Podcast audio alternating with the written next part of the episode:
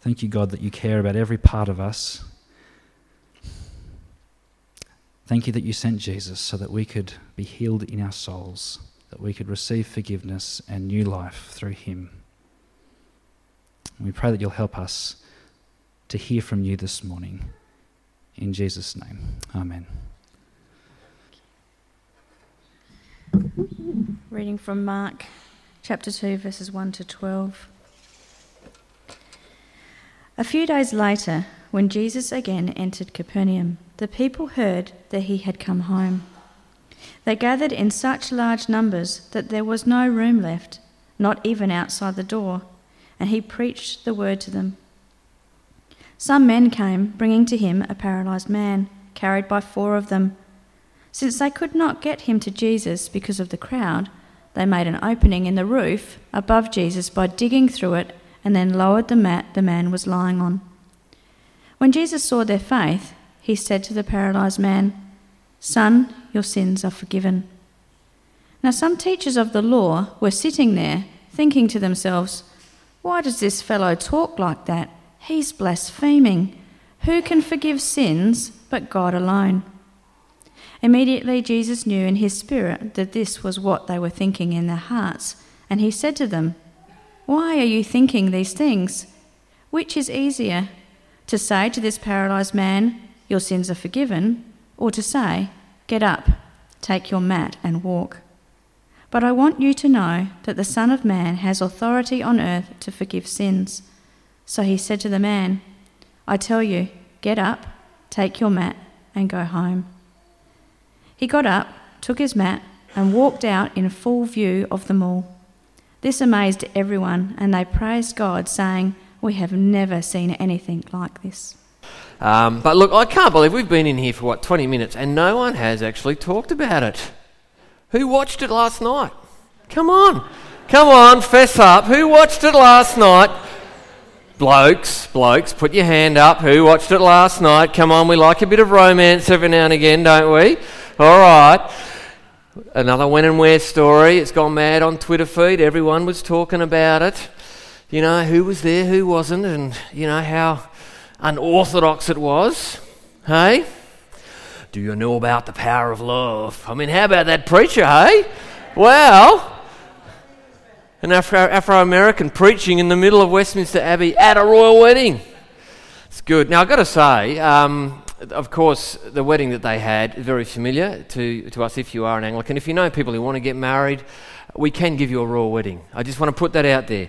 All right, so uh, it's a good thing to do. But um, yeah, how about last night? Um, and they'll be talking about it. That was a, a, when and where moment. Blokes, maybe you can talk together about your when and where romance, you know, stories when you met the love of your life. I can certainly uh, share mine about Geeta. Actually, Duncan, next time, Geeta's just a far more interesting person than me. Can you make sure you interview, interview her rather than me, all right, mate? Like, seriously, if I come back. Well, what, what did you think of that story? What did you think? This once paralysed man, and, and for the record, we're not sure if he was sort of like, you know, a quad or it was just his legs, probably just his legs, but the text isn't specific. Um, he was not going to stop talking about that day uh, in a city called Capernaum at that house, uh, which was the house where Jesus was living, by the way, while he was there. How at Jesus' word, he got up, he took his mat and walked out. I mean, he wouldn't have stopped talking about what it was like to experience the power, the raw power of Jesus' word, to experience the immediate healing the immediate healing. I mean, just imagine Duncan never, ever again complaining about his back. Healed! You know, like. Mark is so brief, he's so surgical in his description. We don't even find out the name of this man, do we? But yet we can imagine this man walking, running, leaping down the dusty road, the dusty streets, walking and leaping past his old life where he's probably spent the most of every day begging, carried there, begging, living each day like a tide, wondering if there would be another day, living each day the shame, the humiliation, uh, struggled to wash himself properly. Probably meant that he was excluded from all sorts of family and religious community um, get togethers. It's horrible being excluded, the isolation, uh, the humiliation, uh, living every day with the sort of shadow of death hovering, not quite knowing if there would be another day. There's this beautiful little proverb in, in, in, in, a, in a wisdom uh, literature in, in the Bible called Proverbs. I love reading Proverbs. Uh, and it says, A longing fulfilled is sweet to the soul. I wonder if you know about that sweetness. Uh, what it is to have a longing fulfilled. I had a, an unexpected longing fulfilled about five years ago when I became a, a lame man. Um, I actually lost power in my left leg, um, and it was a big deal for me. I grew up on a dairy farm. Uh, my mum reports I just jogged everywhere. Uh, in fact, um, I would just jog from here to there everywhere. That when I started at Jervois Primary School, my younger sister Robin slept for three weeks. She was so exhausted following me around. I loved to jog. Um, and here's a scan showing the L5S1 disc prolapse. Um, within days, um, I was being wheeled uh, into surgery at Wakefield Hospital. I'd put my trust uh, in a neurosurgeon. He'd been recommended by Geeta's dad, who'd had a similar operation a few years earlier. Uh, a great outcome, a reliable man. I went on his, his testimony. I trusted the surgeon to get the job done. I still remember, just as I was going under, praying, praying and saying, Lord, um, you know, this could be it. There's, there's no guarantees, are there? You're going to wake up. So um, praying and having, I guess, last conversations with my families, just making sure everything actually was right, just in case. We know about those sort of conversations, don't we? I still remember waking up, though, after the operation, being immediately aware that my leg was fixed. Um, I mean, I was reasonably high on morphine, I think, but I knew it was fixed. I could feel it was fixed. And the relief I felt, the joy, it was April the 19th, 2012 a when and where healing moment for me, if you like. Do you have a when and where or a who story like this? Do you know the joy of having a longing fulfilled? Well, how is it with your body? Um, I'm, uh, I had a significant birthday with a five uh, at the front of it last year. I've already collected uh, a specialist for my back, another one for my heart, a specialist for my eyes, for my skin, and I'm married to a rheumatologist. Anyone beat five at the moment? I'm, I'm only 50, all right? and I trained as a doctor. The healing power of medicine is amazing. It's even more amazing, profound. It, it really is the healing power of medicine and of science. But it's not an exact science, it's a science that needs to be artfully applied and practiced. The, the data needs to be interpreted and applied to, to particular situations. You see, while we can delay death with medical advances, the truth is we're all living life in death's waiting room, aren't we? Uncertain when our name is going to be called out. Uh, sadly, like I called uh, out that story before with Bob. Uh, I grew up, as I said, on a farm. I mean, I grew up with death. I saw it from a young age. Um, but seeing people uh, die young and old in front of you, uh, there's nothing like being confronted with, uh, with death um, it sifts you. It sifts you in a way that nothing else quite does in life, I think. Uh, it sifts uh, your values, uh, what it is really getting out of bed every morning, what you're living for, who or what you're willing to die for. That just possibly all this surface stuff that we make ourselves so busy chasing after that there might be just more to life. Maybe even we're missing out on the whole point of life. That's why I think taking the time to consider the healing power of Jesus for your soul this morning uh, is a wonderful thing that you've done. If you've come here at the invitation of a friend or someone, well done for coming here. I think it's a significant way to spend time looking in to this truth and significance of Jesus for your life. I think it's why Jesus remains so real and relevant for every soul here this morning and one that's not. Uh, it's really good that you're here. I mentioned Dean last week. I've been visiting Dean for a few years now. Uh, Dean's a five time Premiership Ruckman for Port Adelaide. We've got any Port supporters down here? You're not very enthusiastic, are you? I mean, you won the showdown. Look, do we have any Port supporters in the room? This is why I'm not sending this to Ken Hinkley and the boys. Come on. Now, um, Dean knows that he's been living in time on for a while. A few years ago, Dean decided it was time to read a gospel biography of Jesus for himself. He was 80, okay? Uh, he'd been hanging out in a, in a church in Adelaide for a while, but in all those years, he realised he'd completely missed the point of Jesus. The Jesus he met as he read through the Gospels changed his life forever. He's finally come to understand God's love for him. A ruckman from Port Adelaide, of Jesus' forgiveness for him. Uh, he now lives with this, um, you can see it, you can hear it, this phenomenal peace that he knows what's happening when his time's up. He knows where he's spending eternity. He has this unreal peace and looking forward to spending resurrection life with Jesus when he dies. About a year ago, I was reading the Bible and praying with Dean before a, life threatening op. There was like a 50 50 chance he wasn't going to wake up from this one. And he said, It's okay, John. It's right with my soul. It's well. It's right with my soul, John. It's okay. Um, his, um, his, son, his grandson wrote a song for him called Either Way I Win. And it was some words he said with his whole family gathered around his bed. He said, Guys, guys, cheer up. Either way I win. If you know, if I don't wake up, I go to be with Jesus. If I do, I get to be with you. Either way I win. How is it with your soul? Is it well? Are you ready to meet Jesus? Are you ready to meet God, your Maker? Well, it's why Mark has written this historical gospel biography about Jesus. It's not everything about Jesus, it's some of the significant things that Jesus said and did. It really is good news for your soul and mine. And you'll notice here, if you're into outlines, there's a bit of an outline in the leaflet. But just three words, three words about Jesus that I think can really change your life fulfillment, faith, and forgiveness. Three words fulfillment, faith, and forgiveness. Uh, the first is fulfillment. This is where I need my, my clicker. Now, um, uh, we read there, we heard at the beginning of, of that passage a few days later, when Jesus again entered Capernaum, the people heard that he had come home. So many gathered there was no room. Again, had he come to his own home, his own house? Um, is this where this was taking place?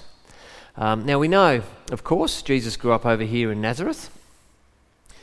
But for some mysterious reason, when he went public with his ministry, he decided to come and live here. This is where he went public, in this uh, lakeside town called Capernaum.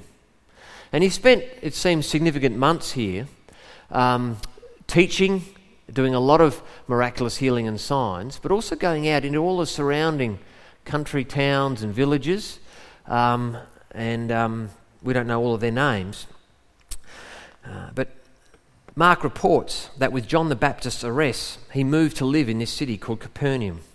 Now, this, this whole region, uh, geographically in the, in the Bible, is called the, the region or the area of Naphtali and Zebulun in Galilee. It's there Jesus has begun proclaiming the good news of God. The time really has come. The time is now. The kingdom of God is near. Turn to God and believe the good news. That's, that's, that's the heart of his message. So impressive is Jesus' authority. People are leaving their day job to follow him. In Capernaum, his teaching has everyone in awe. He's released a man overrun by the power of evil, restored him holy. He's healed Simon Peter's mother in law. A great thing to do with a mate, isn't it, hey? Heal his mother in law. Um, Word gets out, and suddenly Simon Peter's house, possibly even his mother in law's house, has become a hospital.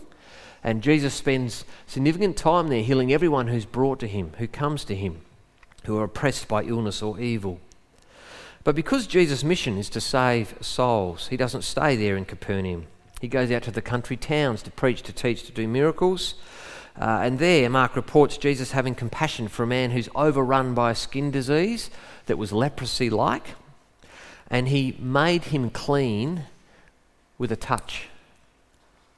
He removed not just the man's skin disease, but one of the reasons this man would have been living out in the countryside was because he was barred from hanging out with people. The religious customs of the day, the social isolation, again, the stigma, the shame. In a, in a touch, Jesus hasn't just re- removed his skin disease, he's removed all of that social stigma, all the shame that's come with it. Then Mark reports Jesus has returned back to Capernaum again. And so, how fortunate it is for the city. If you, if you were living in Capernaum or in the area, you got so much of Jesus. You saw so many miracles, so many signs. You heard so much of his teaching. I mean, it's like all of their Christmases have come at once. And in a way, they have. And that's exactly Mark's point. It's why he's at labours to help us understand, to give us these seemingly irrelevant geographical details about where and when Jesus was doing his ministry. It was fulfilling some amazing promises that God had spoken 800 years before Jesus turned up through a man called Isaiah. They're actually promises from a favourite passages in the book of Isaiah that get read out and sung about every Christmas. I've got them up here. Have a look with me. In the land of Zebulun and the land of Naphtali, Galilee of the nations by the way of the sea, the people walking in darkness have seen a great light. On those living in the land of deep darkness, a light has dawned. You have increased their joy. They rejoice before you. For to us a child is born, to us a son is given, and he will be called Wonderful Counselor, Mighty God, Everlasting Father, Prince of Peace. You see, Mark's simply wanting us to connect the dots, to see that this Jesus, this child, this who's turned up in Capernaum, teaching and preaching and, and doing all of these signs, uh, turning darkness to light, grief and mourning and shame to joy. He, he is the fulfillment of this scripture. He is this child. He is this Son of God in flesh. Jesus historically verified all of his healing miracles, they're like sign, signposts letting you know that with Jesus you really have arrived. The reality has arrived.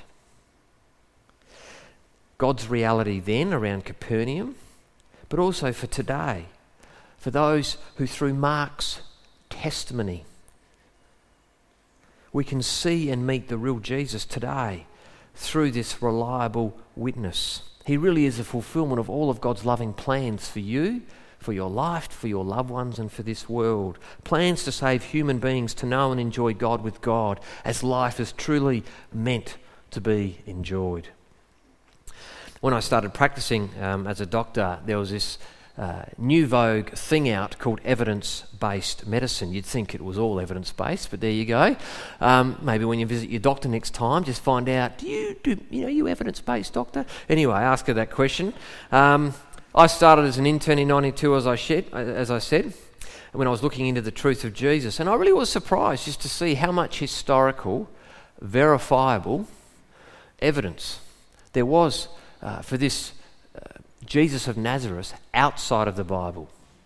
Okay, in the Roman and Jewish history books, people who were no friends of Christians. Okay, um, but it's there. It blew my mind uh, to look at the reliability of the historical data in Scripture. Uh, that the Bible that we hold in our hands is about 99.6% verified with the original documents that were written and penned. It's one of the key things about Jesus I find just so compelling. When you line Jesus up along other leaders of philosophies or, or religions. Christianity, Jesus is the only one where you can actually put him in the public marketplace of ideas, the public marketplace of history, and objectively verify the truth, the historical truth and reliability of the man, of the things he said, and the things he did.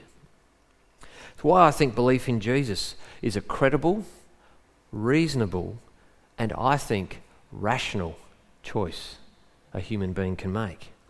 Well, having taught and healed so much in Capernaum, how did people respond to Jesus? Uh, if you were watching the wedding last night, you would have seen all sorts of responses as the camera panned around, especially when the American preacher was on. It was hilarious. I think there'll be a few few funny talkback shows with that at the moment, like the Queen and and and and, and uh, um, Philip sitting there like, you know. And then the grandson in front, did you see him smirking away? He's like, oh, and you just know what he's thinking. Man, what are my grand, what are grandma and grandpa thinking about this? This is a bit, this is this is not right. well, there was a not lot right um, going on in Capernaum. And there was a lot not right that happened in that house on that day. Mark reports, as we come to that second word, faith, faith, that Jesus is more popular than a Crows Port showdown at Adelaide Oval. Um, he's preaching the word uh, to a full house, and Mark reports that they came. Uh, they don't actually, we're not, we don't find out who the they are. We're just told they came, bringing a paralytic. There were four of them, just as uh, Duncan very how did you do that, mate? That's just man. You he was he's a bloke and he was doing two things at once. Like he was talking and, mate, you're an extraordinary man. Yeah, I just can't do that, mate. How, did you do that? Anyway, they were determined to get this paralyzed man to Jesus. We feel for these guys, don't we? Like you're sort of on their side, you're rooting for them. Come on, you want them to win. We're cheering for them to get this guy to Jesus. And yeah, the place is packed, they can't get in. As we heard, they go up, the roofs were flat. Um, and so they decided to dig, remove a whole section of the roof. And it had to be a reasonably sizable section if you're lowering a guy down uh, on, a, on a mat or a frame. And all eyes are now suddenly on this paralytic man, paralytic man on his mat. There he is at the feet of Jesus. Um, uh, talk about disruption. Like, whoa. And Mark tells us very simply Jesus sees their faith. Jesus sees their faith, uh, which we, we suspect must include the faith of all five the man and the four who brought this man to be healed by Jesus. Now, of course, their faith at this point in Jesus is that they believe only that Jesus can heal them. They, they believe un, only He has the power, the authority to heal him, to make him whole. But this isn't faith in Jesus to save their souls yet. But it's the first time that faith is mentioned in Mark's Gospel. And so this is really important. What's going on here, whatever this faith is, it is really important. And Jesus is commending their faith and he can see it. Uh, we can see faith all the time, can't we? Uh, we're exercising faith all the time. He could see their faith because of the effort they'd gone to bring this man and to lower him in front of Jesus.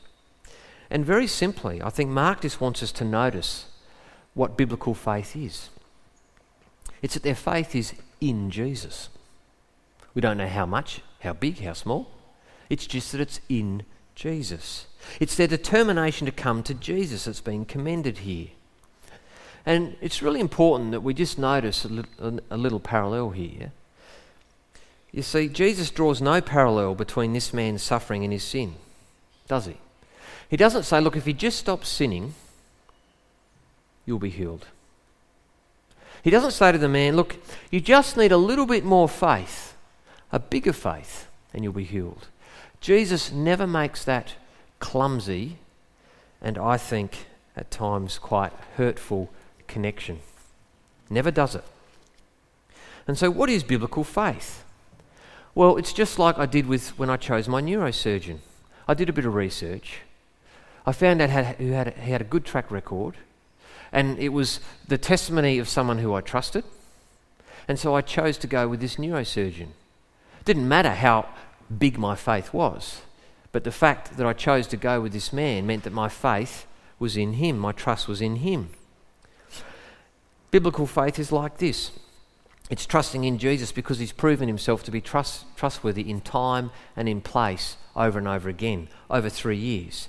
Uh, and we've got the benefit of hundreds of eye and ear witness uh, testimony here in Scripture. It's reliable, and here's the thing because of what Jesus says next, we discover that coming to Jesus for miraculous healings of our bodies, it's not the faith that Jesus has come looking for. However, it's really important to notice at this point what's caused this man to be brought to Jesus. It's quite a significant thing going on in his life, isn't it? And it's funny, just like Dean actually. Uh, God's got the knack. He's always using things going on in our lives. Uh, things that are working, but usually often things that aren't. Uh, using an illness, a sudden threat of death, uh, maybe uh, a really hard relationship breakdown, Oh, or look, some other life road bump, to get our attention, to slow us up, to say, hang on a minute, hang on a minute, to get us to contemplate and maybe think a bit about life and what it is we're getting out of bed to do each day. God's using all sorts of things to get your attention, just like He used people dying in front of me to get my attention. And that is part of the enormity of God's love for you and I here this morning. He's always trying to get, get our attention, to get us to know just how beautiful and good and full life can be as we turn toward Him. When I was training to be a doctor, my favourite registrars and consultants of course, of course, Gita was the best. Okay, Gita was the best, but they were the ones. They would go out of their way to not rush through the ward round. As, you, as they came to a, an interesting patient or two on the ward round, they would use what was going on in their life, their condition, to teach. To teach all of us. Um, to teach us about how to be better doctors.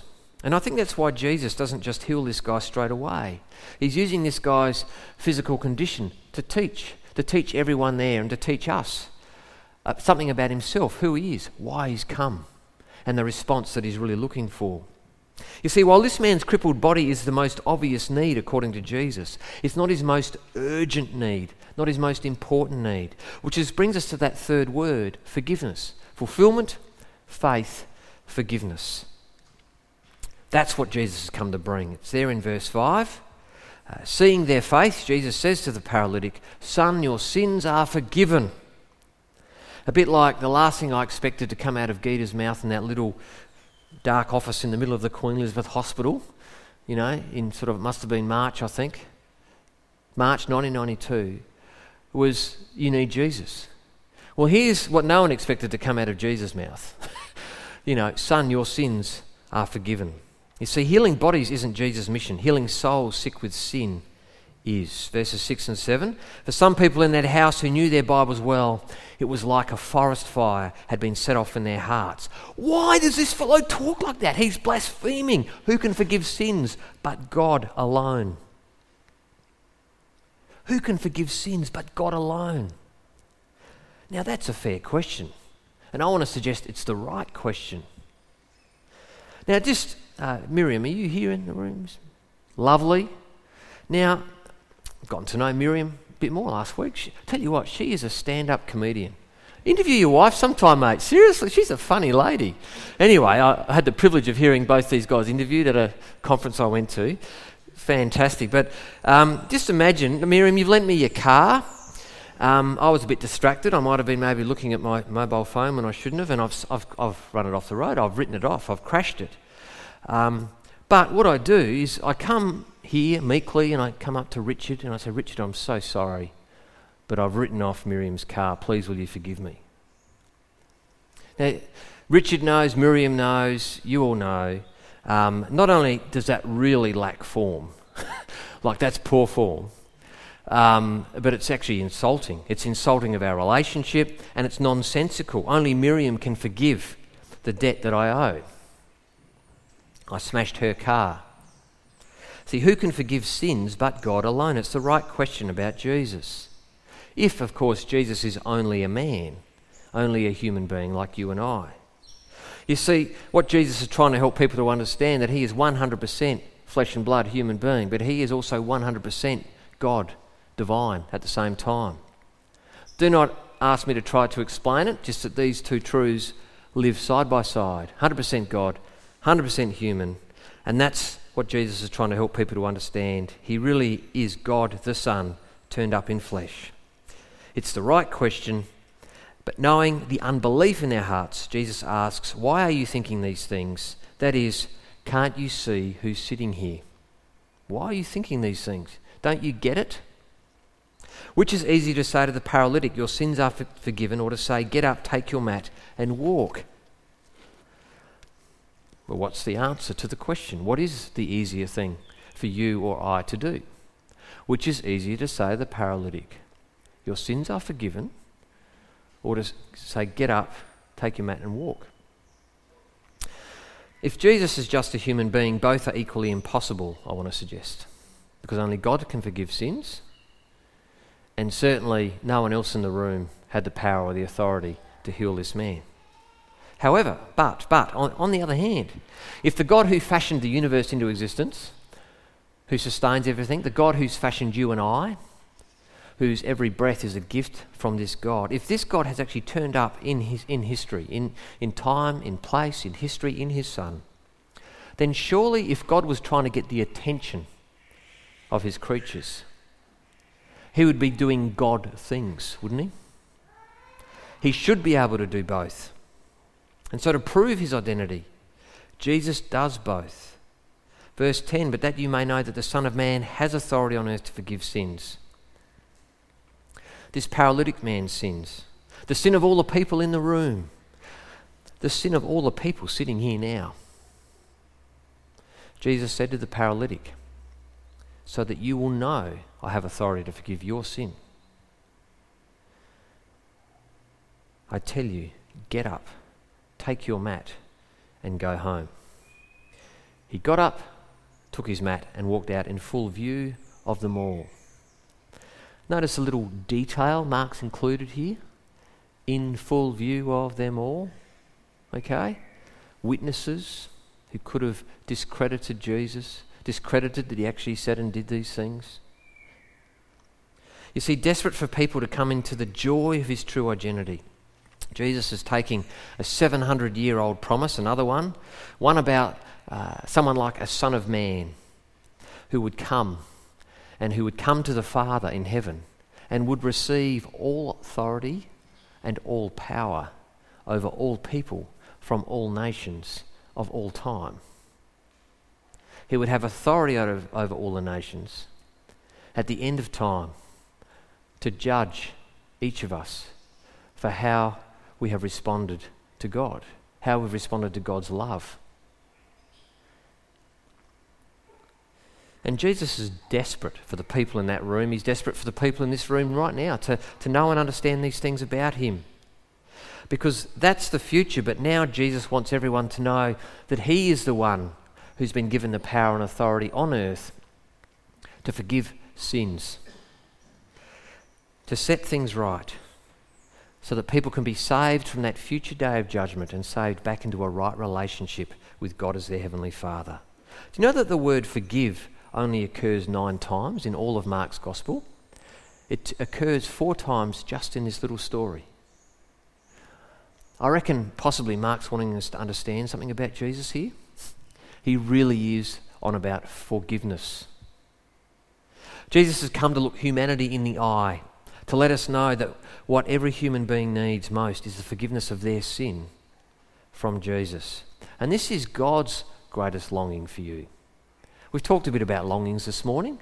I suspect we've all got our shopping list of longings. Well, God only has one. He only has one when it comes to you and me. His longing that we would come to His Son, receive Him, be forgiven, and know the joy, the joy of being reconciled with God as our Father in heaven, the joy of relationship, the joy of living now knowing that resurrection life with Jesus waits for you when you die? Do you believe in forgiveness? Look me in the eye as a show about forgiveness. It was on SBS, hosted by Ray Martin. It's a slide here. I don't know if you picked up on this or saw it. It's based on neuroscience research, and it's revealed that something very powerful and profound happens. It can happen. It can happen in the human brain when we look another human being in the eye who we've wronged or they've wronged us. This episode is about Ayak. He was a child soldier in Africa, and the man he's confronting, Anyang, was the guard who tortured him. Here they are now, both living in Australia, sitting in a room, looking each other in the eye, reconciling. This next episode was about estranged sisters, Megan and Rebecca, forgiving and reconciling with each other after many years of not having spoken. I mean, it's, it's powerful stuff to watch. See, who of us hasn't said or done something that has hurt another person and had profound impact for that relationship? Now, here's the thing it seems that science, the very way that your brain and my brain are wired, is for forgiveness. That's, that's amazing. Here is science catching up to the God of the universe, isn't it? Well, of course, if you're going to forgive someone or ask for forgiveness, you need to admit that you've wronged them, don't you? And the Bible has a word for that. It's called sin. Do you believe in sin? Sin is also mentioned four times in this episode, three times by Jesus. Jesus believes in sin. Do you? It's a word that sums up all those things that we do to others, all the things that get done to us, that taints and tears apart our relationships. A friend uh, told me about this book by David Brooks. Uh, it's a New York Times bestseller, and he's a New York Times columnist. Now, David Brooks has researched and written over a number of years about how we need to save ourselves from growing numbers of look at me, self orientated, self serving, narcissistic people, and now presidents people who are threatening the very fabric of society. While he does seem to have a God reflex in the book, there is no evidence that he's a Christian. And what's David Brooks' diagnosis? I've just got a couple little excerpts here which are absolutely fascinating. Okay? Here is a non Christian, secular New York Times columnist writing about what's wrong with people and society. We know what is deep and important in life but we still pursue the things that are shallow and vain. We rationalize our failures. We know less than we think we do. We imagine that spiritual and moral needs can be solved through status and material things. We do sin, but we also have the capacity to recognize sin, to feel ashamed of sin, and to overcome sin. Pride blinds us misleads us, makes us more certain and closed minded than we should. Pride deludes us into thinking we are the authors of our own lives. Here is a secular author writing about sin. What do you think about that? This is what he says is the cause of all the fraying and fractures in our relationships. Now, if you do stuff up in a relationship, What's the first step to mend any broken relationship? Well, again, David Brooks tells us it's humility. Humility is the greatest virtue. Humility is having an accurate assessment of your own nature and your own place in the cosmos, that you are not the center of the universe. That you are not the center of the universe. Now, I don't think God could have put that any better in Scripture. And in fact, that's exactly what we read in, in Scripture, how, how the Bible defines what this sin problem is.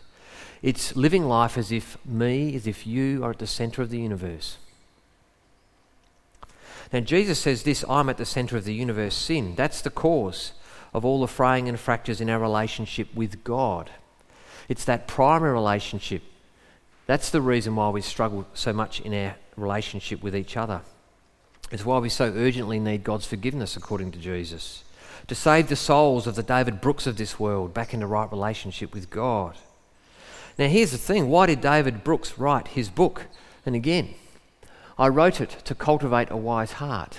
I wrote it, to be honest, to save my own soul. Amazing.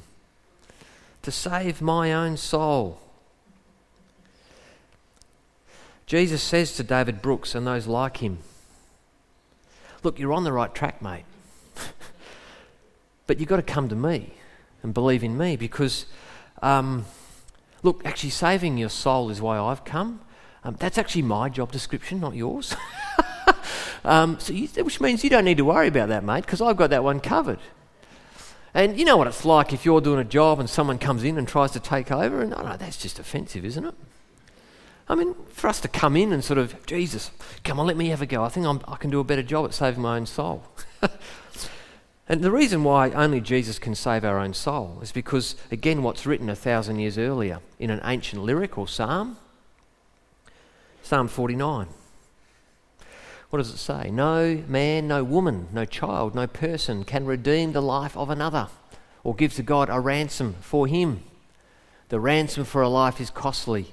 No payment is ever enough, which I take it means as hard as you try, whatever you're doing to try to barter with God, it's never going to be enough. God's telling you and I that it's never going to be enough, it can't be enough. But it's also why later in Mark's Gospel that Mark records Jesus saying these most beautiful words. They are the most beautiful words that, in one sentence, summarize his mission.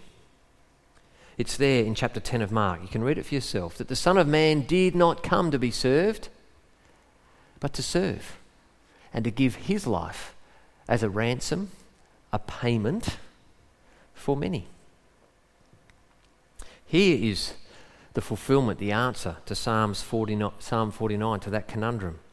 He's, Jesus is the ransom. And if he's paying the debt, that means you or I do not need to pay the debt. And Jesus pays that debt on his cross. That's where he gives his life. Your life for mine. Your, his life his life for mine and for yours on that cross, a ransom, a once off payment. The sinless Son of God taking all of your sin on himself and paying the penalty, taking the, the judgment of God for you and me in our place so that we can be forgiven and saved back into right relationship with God. That's why Jesus has the authority the authority to lay down his life for you and I, the authority to take it up again, the authority for all who come to Jesus and say, you're forgiven. Your sins are forgiven. You're in the right with God now and forever. Now, what do you call love like this? Um, growing up, um, I was a young lad. Uh, used to hang out a lot down at the dairy, had the road, and then twice a day, all the manure, the cow poo from 100 cows, was washed under the drain and out into a big paddock. And so, after 30 years of dairy farming, there was a lake of cow poo there out in the front uh, of the dairy.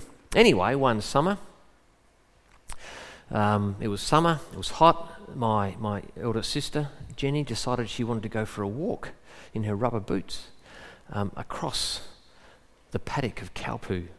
Uh, had a nice crusty top on it, you know, it seemed all right. And so she's out there and she's in the middle of this, this sea of cow poo and she starts sinking. She, cracks through and she's literally sinking in the middle. She's going to drown in cow poo. I mean, imagine that if you can. It, it's Sunday morning, I know. Uh, she's crying out. She is stuck because she's in her gum boots.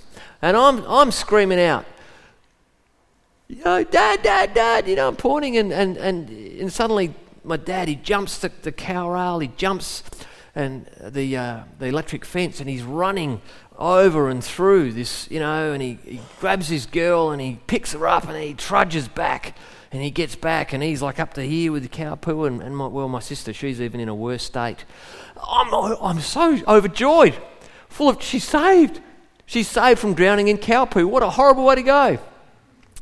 I ain't about to give her a hug though. I love my sister, but boy, did she stink. All right? There's just some things that love won't do, but um, that, that wasn't the time to give her a hug but it just illustrates that, uh, you know, the love of a father, it just, it's, it's a glimpse, of course, into the love of a heavenly father who comes running across the universe uh, through the, the, muck of our sin uh, to rescue us, to do whatever it takes so that we can be rescued and saved back into right relationship with God as our Heavenly Father, from eternal judgment to eternal life. And so the simple question from Jesus this morning is Are you yet one of the many? who has come to Jesus?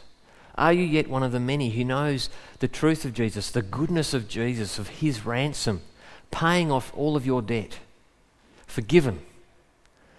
Like my dad used to wash the floor of the dairy twice a day to try to make it clean. Jesus' death, his blood, has washed clean, pure, white as snow, your record of debt against God. It can never be blemished ever again because of Jesus' death for you. Can you imagine the joy of living every day of the rest of your life, however many days that is? Knowing that things are right with God knowing that whenever you die, you die to spend eternity in resurrection life with God. Ray Ortlund, uh, he's a, an author, and he wrote these words Who are the wise? Who are the fools? Who really are the winners and losers in this world? Whose stock is rising? Whose stock is falling? How you answer that question reveals everything about you because how you answer that question reveals how you see the cross of Jesus. How you feel about that crucified man reveals who you are at your deepest core. And so, how do you feel about this Jesus who laid his life down for you? Do you know this joy?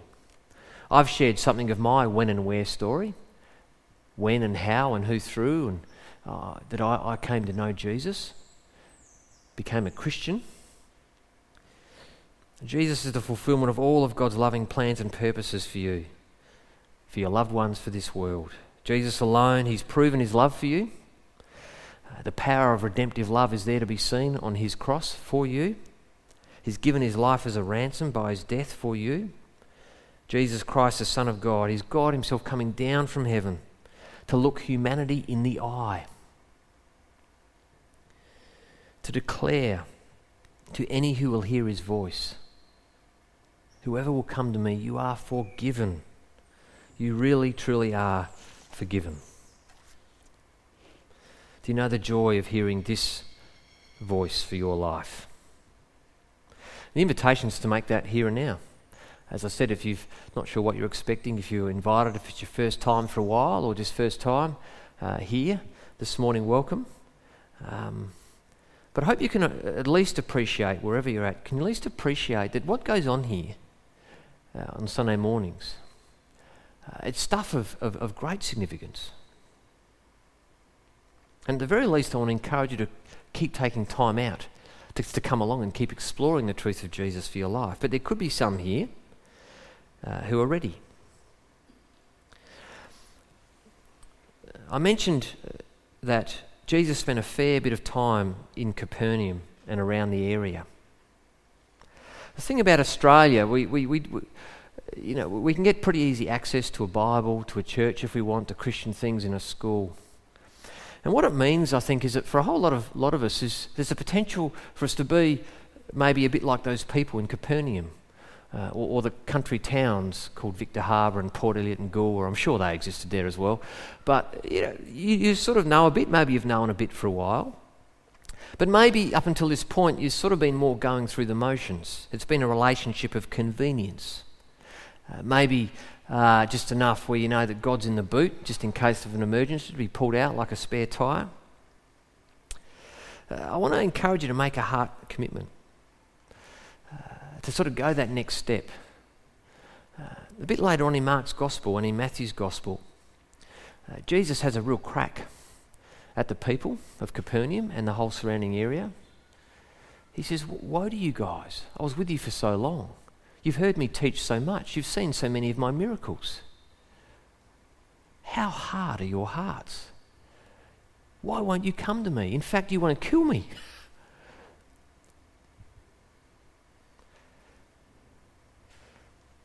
the prayer I've got for us is to have a bit of a read through. Uh, I'm going to pray it, invitation to make that your prayer this morning, uh, to make here and now your when and where.